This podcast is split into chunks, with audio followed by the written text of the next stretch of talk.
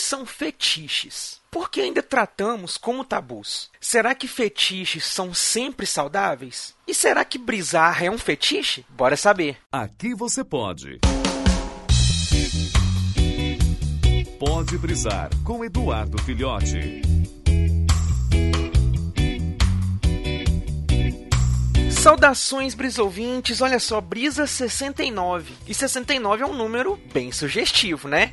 E foi pensando nisso que a gente elaborou aqui essa brisa para falar sobre uma coisa aí que muita gente conhece, muita gente finge que conhece, muita gente quer fingir que nunca ouviu falar, mas a verdade é que está aí presente para a vida de todo mundo, que são os fetiches. Fetiches, na verdade, o que, que seriam?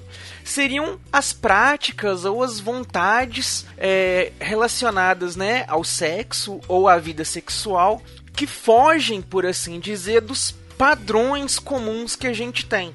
Então a gente tem fetiches das mais inúmeras maneiras, das mais inúmeras formas, e esse termo fetiche, ele foi, se eu não estiver enganado, foi desenvolvido aí, né, foi é, utilizado por Sigmund Freud, né, o famoso pai da psicanálise, e aí foi o primeiro a tratar esse assunto, os fetiches, né?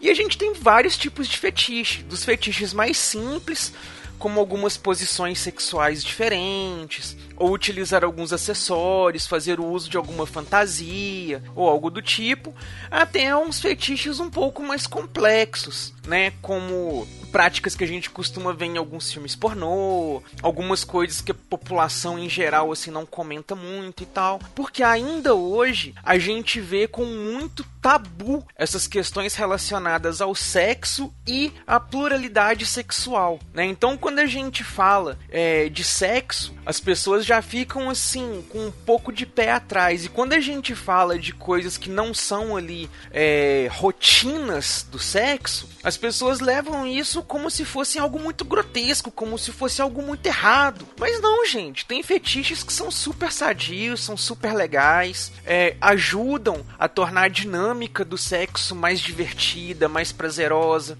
Tem pessoas que sentem um prazer a mais quando fazem o uso ou, ou se utilizam de alguns fetiches, né? É muito comum pessoas comprarem fantasias eróticas ou comprarem algum brinquedinho erótico, né?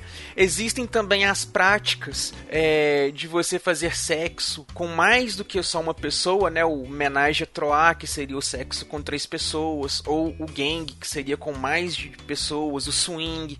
Existem locais próprios onde as pessoas vão em busca dessas práticas, né? As casas de swing e tudo mais. Recentemente, a obra 50 Tons de Cinza, tanto faz o livro ou o filme, trouxe também à tona as questões voltadas ao BDSM, que são algumas práticas fetichistas dentro do sexo que também são muito interessantes. Provavelmente você já deve ter ouvido falar ou deve ter visto ou lido 50 Tons de Cinza, então tem mais ou menos uma ideia sobre isso aí. Mas uma personagem, uma obra da cultura pop que eu acho que poderia representar melhor essa questão do fetiche, tá lá no quadrinho da Marvel dos X-Men, mais especificamente na personagem Emma Frost, porque ela foi criada, né, como uma vilã para os X-Men e com o passar do tempo acabou se tornando uma integrante fixa da equipe e uma das principais aliadas dos mutantes. E ela é uma personagem com altos indícios de fetiche, né? A origem dela, ela era utilizava os poderes psíquicos dela, né, para fazer manipulação com os, com os clientes do Clube do Inferno, onde ela simulava ser uma dominatrix e mentalmente é, causava ali né, as sensações de prazer e as taras e fantasias dos clientes que frequentavam o clube. Mas ela mesma também é uma adepta de alguns tipos de fetiche, já que ela é uma sexóloga. E em vários momentos dos quadrinhos ela afirma que ela é uma sexóloga. Mais especificamente na fase do Grant Morrison no quadrinho dos Mutantes, ela e o Scott, né, o Scott Summers, o Ciclope, começam até a ter um relacionamento ali, coisa e tal. O Ciclope ainda casado com a Jean, porém a Emma e o, o Ciclope, eles começam a ter um relacionamento psíquico. Dentro da mente deles, eles começam a ter um romance, transam e tal. Em um determinado momento, a Emma, é, pra apimentar a relação psíquica deles ali, simula ser a própria Jean, né? Veste uma roupa de Jean Grey ali da Fênix para ficar com o Scott, coisa e tal. E ela é uma personagem que fala muito abertamente sobre essas coisas, sobre corpo, sobre sexo, sobre romance, sobre flertes. Ela não tem pudores quanto a isso, né? E é um exemplo que às vezes a gente pode pegar um pouco para nossa vida. O sexo, os fetiches, a sexualidade não tem que ser tabus são coisas que são sadias, elas fazem parte do cotidiano. Obviamente, existem limites para as práticas saudáveis.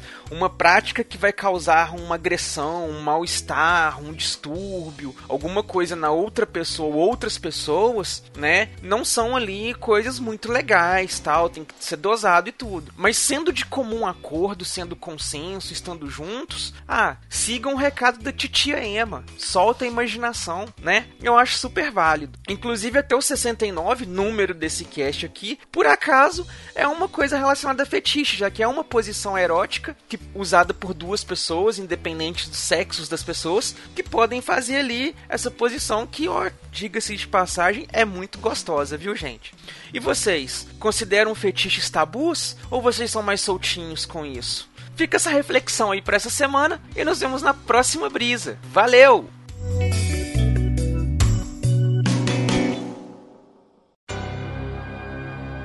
Esse podcast é editado e oferecido por MachineCast